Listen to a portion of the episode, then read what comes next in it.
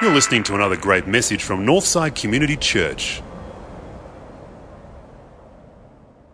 All right, I'm, I'm, I'm really excited to be here tonight. I want to thank you very much for giving me the opportunity. I know it's a, it's a great privilege to come to someone else's church and, and have an opportunity to speak into the, the service. And, and I know I've got a lot of respect for Sam, not just because he's my brother in law, um, but uh, just because I know he's doing a fantastic job here, right? Um, and, and, I see it, you know, when you guys came along to merge this year, uh, the Northside crew had such just an enthusiasm and love and joy and community about them. And it was, it was actually really inspiring for a lot of our other churches. And so that's another great reason to come because you guys have got something special here. Um, there's a lot of churches out there who are doing it tough, actually. And, uh, and they dream of having what you guys have got. And so to come and just encourage other people is a really good thing. Um, but uh, yeah, as, as Sam said, I'm his brother-in-law. I'm married to uh, Kristen's older sister, Meredy. And I, uh, I had the privilege, actually, in this family, Kristen and Meredy actually come from a family of three girls. And uh, I had the privilege of breaking the ground for Sam. So he got in, and it was so easy, right? It was simple. I've, I had to date Meredy for like six and a half years, right, before they even were like sort of a male-friendly household. And, um, and, but you know, I, I, broke the ground, and I'm proud to say now Sam got in. It was simple. He was there for like a year, and already he's got a ring on the finger, and like, I'd, unbelievable. But um, I've been married for five years, and um, and I love it. I love it. And so my wife's here. She's over there, so you can say hi to her over some lasagna a little bit later. But uh, I want to share to you, with you tonight uh, something I think God laid on my heart. And, and I, I, suppose the question that I want you to just be pondering and thinking as, as I share tonight is what is the defining value of your life? What's the core value of your life? What makes up the substance of who you are as you see yourself? Uh, my, um, my love affair with consumerism, I, would put it, would actually began at a very young age. Uh, we live in a consumer society, right, where we're kind of told all the time, purchase, purchase, buy, buy, buy, get stuff, and it will actually make you who you're meant to be. And, and it began for me when I was really young, actually about 10, I can remember. Um, I used to have a thing for shoes. Now I hate shoes and I only wear thongs. I thought I'd better like shoe up tonight because it is North Sydney. All right, I'm from West. It's a little bit, uh, it's more appropriate out there. But um, so but anyway, I, and, and so I had a thing for shoes, and my dad used to always say, Why do you, when you play, I used to love sport, why do you, when you're playing sport, always run around looking at your shoes? And I don't know what it was. I kind of ran around like this, and I'm not sure why, but I just, as I was preparing this sermon, it struck me why. And it was because when I was 10 years old, uh, I loved basketball.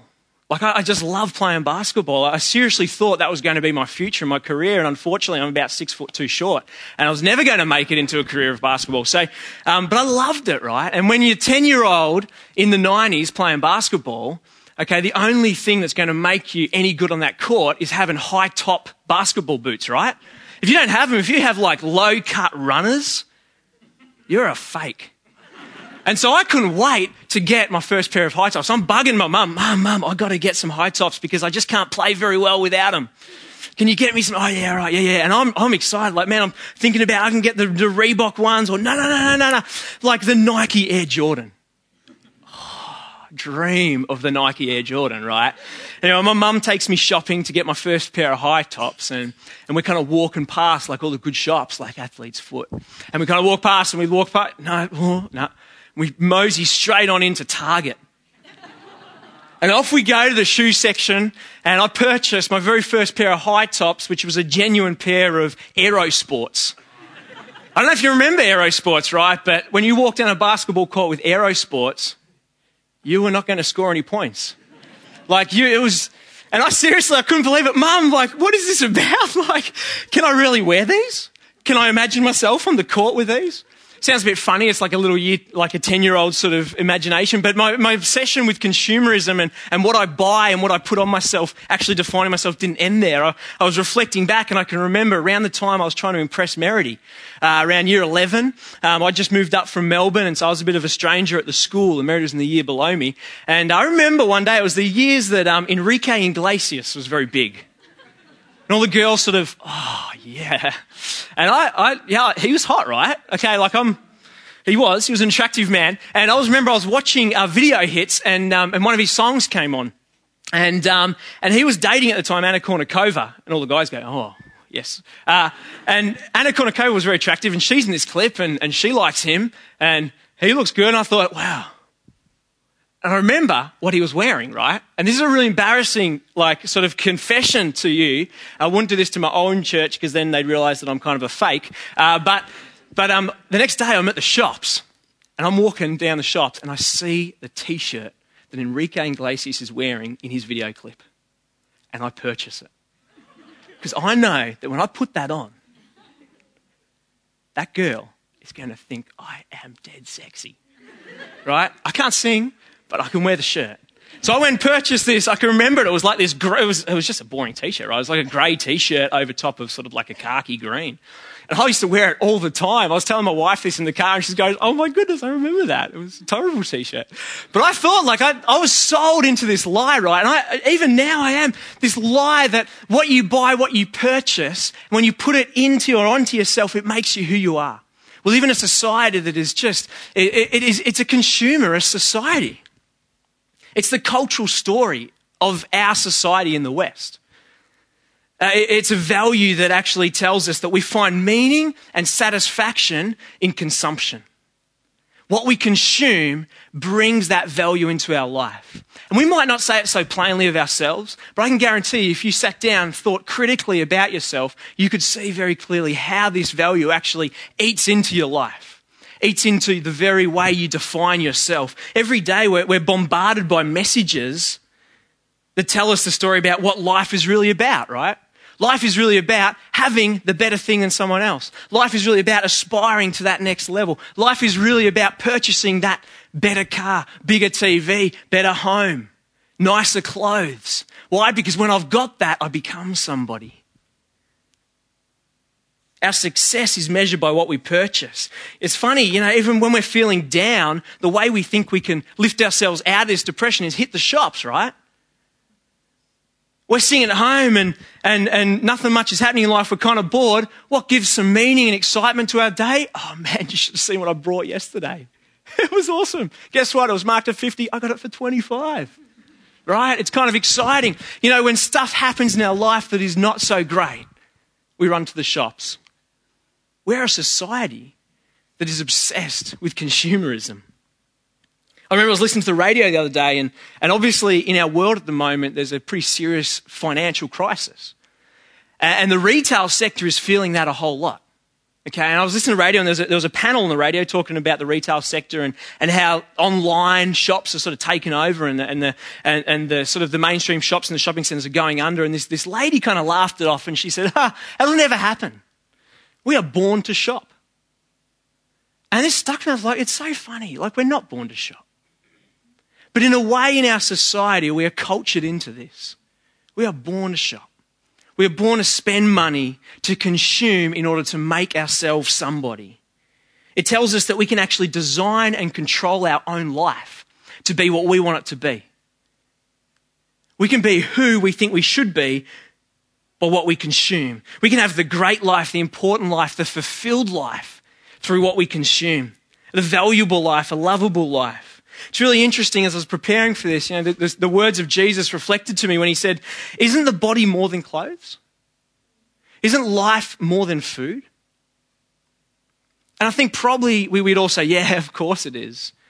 But our practices and the way our culture works actually says we believe the opposite. Actually says that, yeah, yeah, we buy into the story that what I can put on what I can purchase, what I can have, what I can bring into my life to control and make up the identity and the definition of me. That's who I am. And we control and we create what I'd say is like a designer life. I am the center of my life. It all revolves around me. What I feel like, what I want to be like, what I want people to think of me. Everything comes in and out of my life based on these things. I take some things for a while and then let them go when I want to be a bit different. We get our status and our identity from us. It's funny that it's actually, in some ways, like a cycle of addiction.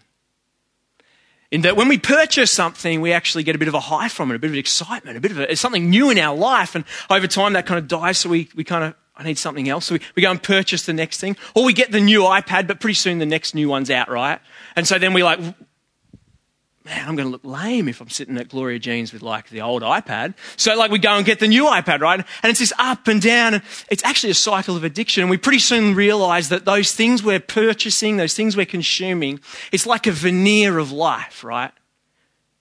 It's like just a thin layer that says we're something, that says we've got it together, that says life is purposeful. But in reality, it's very, very shallow. And it's false.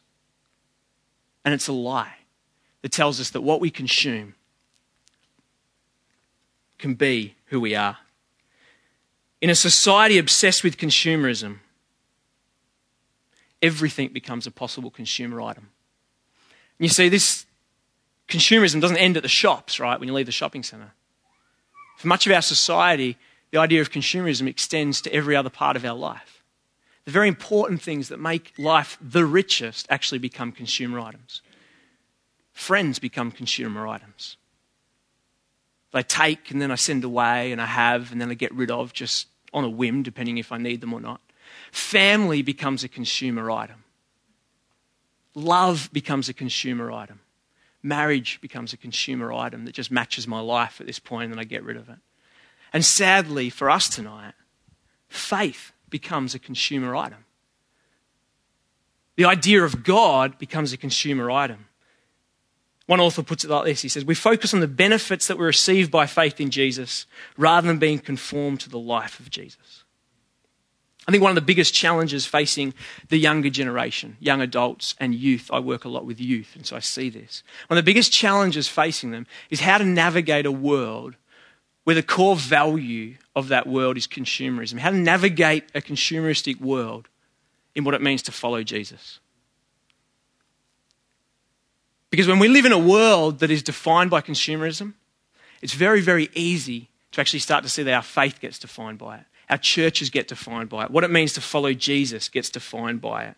We could call this consumer Christianity.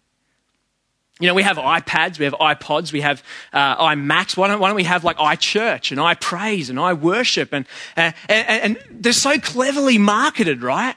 It's all around me. It's what I want. And if I don't like it, like any good consumer, I vote with my feet and I walk out. I go to the church down the road that offers something a little bit better. It's a little bit cooler, a little bit hipper, it's a little bit more where I'm at. And so consumer Christianity takes over. And it all depends, our Christianity depends on how I'm feeling, how I want to look, what I want to be like. And we pick and we take pieces of God, pieces of Jesus, pieces of what it means to be a disciple, pieces of what it means to follow Him. And we construct this kind of personalized Christianity that is my Christianity. And that's, that, that's the Jesus I follow. We just leave the rest. We take off the shelf whatever we want and leave the rest of it. You see, I'd like to say that tonight that when consumerism becomes the core value of Christianity, I think Christianity is actually dead. When our faith in following Jesus is so overcome by the consumerist society around us, then we're not truly following Jesus. In fact, I'd even put to you that a God who merely fits with my life a God who merely fits with my choices, a God who merely fits with where I'm at at this point in time, a God who I can sort of carve up and box in and put wherever I want, he is not really God at all. And he's most definitely not a God worth worshipping. So we've got to ask ourselves really carefully Am I a consumer in my faith? Or is my faith defined by something else? I think many of us could echo and relate to the experience that faith sometimes doesn't meet expectations. All the promises we read in God's word, all the, all the things we hear at church preached, all the, the hopes and expectations we had, sometimes they fall well short. And I'd put to you, it's not because God's a liar. It's not because God's trying to lead you on. It's actually because we've succumbed our understanding of God and our following of Jesus into our consumer society. A consumer Christianity is a mere veneer of true faith. It is actually shallow and meaningless. If you've got your Bibles there, I'd love you to turn with me to Mark 8. Because I think Jesus actually answers this whole dilemma extremely well. In Mark 8, we actually discover Jesus uh, in, in a place called Caesarea Philippi, which is up north of um, Israel. It's actually not even part of sort of Judea or Israel. It's actually Gentile territory. And, uh, and he's marching around there and he's done a few things there. He's like fed the 4,000 and he's healed some people. And, and as he's going around there, Caesarea Philippi is actually a capital for pagan worship. It is a center of all sort of pagan god worship. There's temples being built all over the places. There's shrines. There's altars. Okay, this place up here is just, if you're a Jewish man and you're wandering around up there, or a Jewish woman and you're wandering around up there, you are hit in the face with pagan idolatry. And the pagan gods are very, very different from the gods of the, of, of the Jews. You see, the pagan gods are actually very petty gods. They're not gods who actually influence your everyday life very much at all. In fact, they're gods who actually kind of stick around their shrine and they just do their thing when you need them to do it. You know, there's a god of fertility. So, so if you're trying to have kids, well, hey, I'll, I'll take a sacrifice over there and I'll, I'll lay out my sacrifice and sweet. The next day, my wife would probably conceive.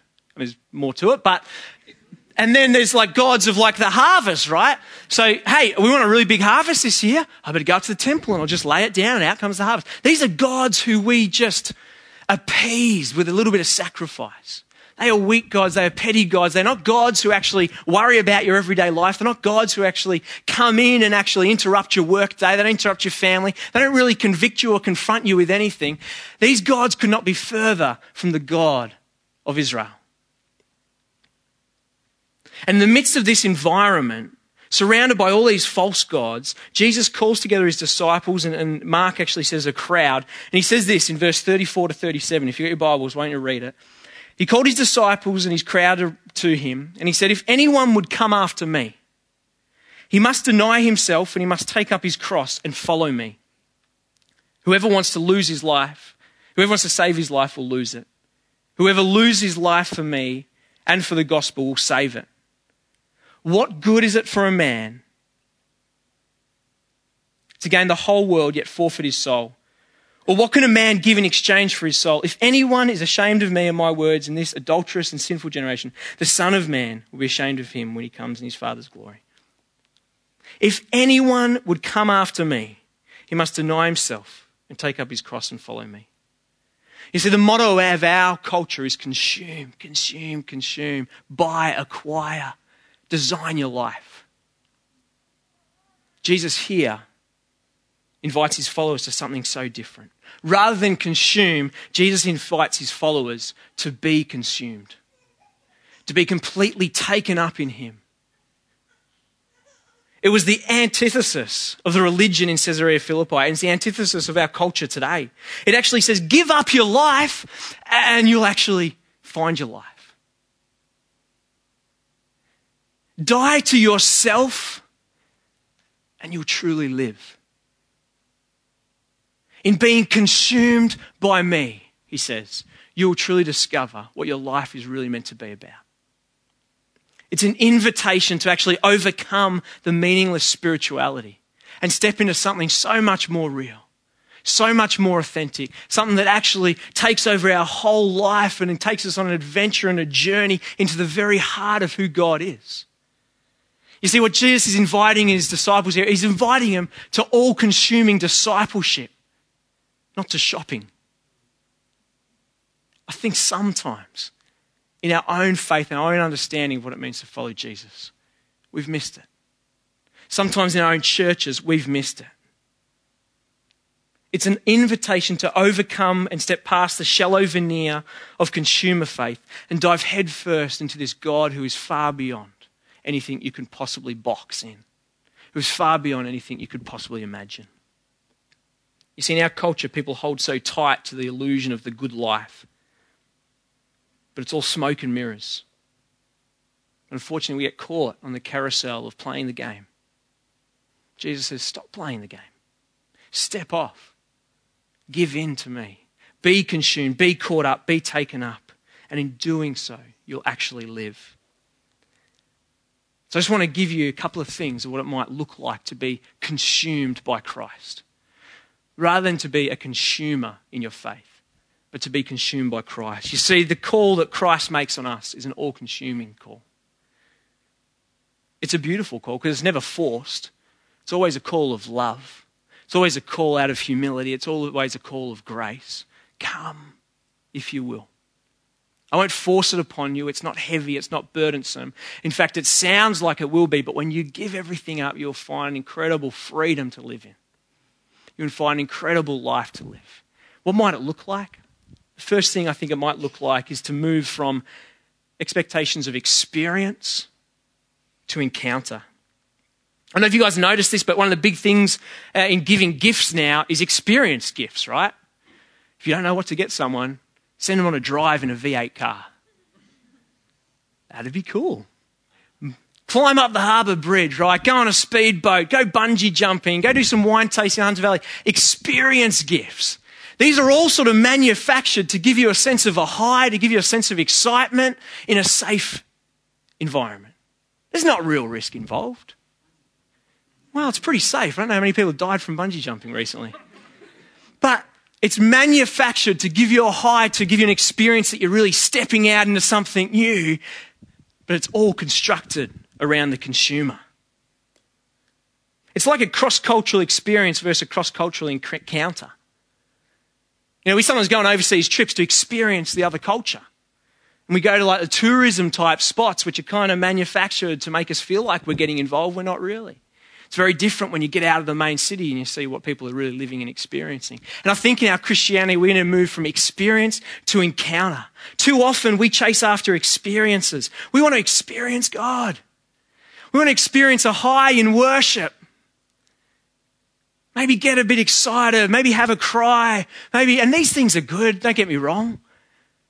But I think they're not all that God is asking us to come to. So often we chase the experience in a surface level engagement that does little for our deeper self.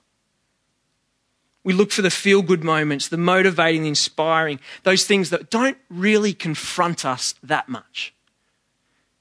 If it confronts us too much, we kind of walk away. But I think what Jesus is calling us to is an encounter that's not even controlled by us. An encounter controlled by God that we walk into almost unknowingly where God comes right up to our face and actually shows us for who we truly are and what's really going on. And we see Him for who He truly is. Where we experience Jesus in all His fullness and glory, and we suddenly go, My Lord and my God, if I'd only known. Encounters are those experiences like Moses before the burning bush, like Elijah in the cave on the mountain when God whispers like Job at the end of his book, where he says, My ears have heard of you, but now my eyes have seen you. Therefore, I see myself for who I am, and I repent in dust. Paul puts it beautifully in Philippians. He had an encounter on Damascus and he said, Whatever was to my profit, I now consider loss for the sake of Christ. What is more, I consider everything a loss compared to the surpassing greatness of knowing Christ Jesus my Lord, for whose sake I have lost everything. I have given everything away. I've traded it all in. I consider them all rubbish that I may gain Christ and be found in Him. I want to know Christ. And I want to know the power of His resurrection, the fellowship of sharing in His sufferings. I want to be made like Him. I haven't already attained this, he says, but I press on to take hold of that for which Jesus Christ took hold of me. I'd say that Jesus took hold of you if he has, and if you've experienced him for a much greater purpose than a feel good moment or a motivational service at the end of the week. He has taken hold of you to actually be consumed by Him, to experience what it is to walk with Him, to journey with Him, to have a life completely caught up in Him, where you can say, everything, Jesus. Be my everything. Not just for this moment so I can feel a little bit better, but for my whole life. In my work day, in my family life, in my relationships. I want to encounter you afresh. I want to be confronted by you, convicted by you. I want to see you for who you are. Jesus, you are more than something on the shelf to be brought and sold and traded for or to added to my list you are everything.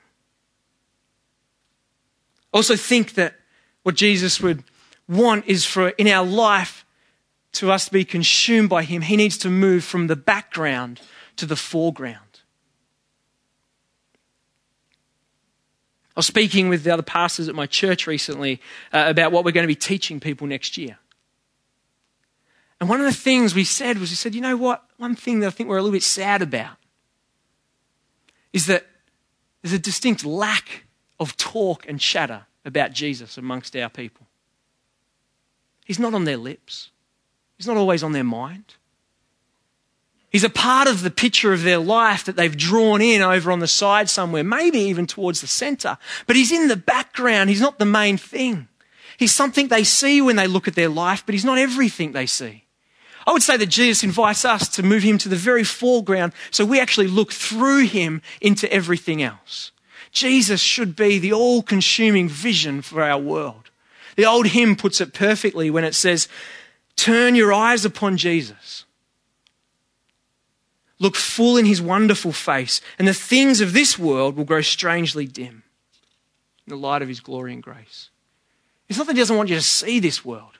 This is his world. It's an incredible world. It's a, it's a glorious world. It's full of goodness. He created it out of his pleasure, for our pleasure to enjoy, but we are to see it through him. He should be the very foreground of our vision of life. He should be the very foreground when we look at our workplace, when we look at our relationships. He should be the all consuming vision. My choices, my preferences, my anger, my frustration, my future, my past, I see it all through Jesus, who takes up the whole foreground of my picture of this world. He's on my lips, He's on my mind, He is all consuming as the very foreground, the foremost reality of what it means to be me. And lastly, I think that Jesus would want us to move in our faith from a place of purchasing to pursuing.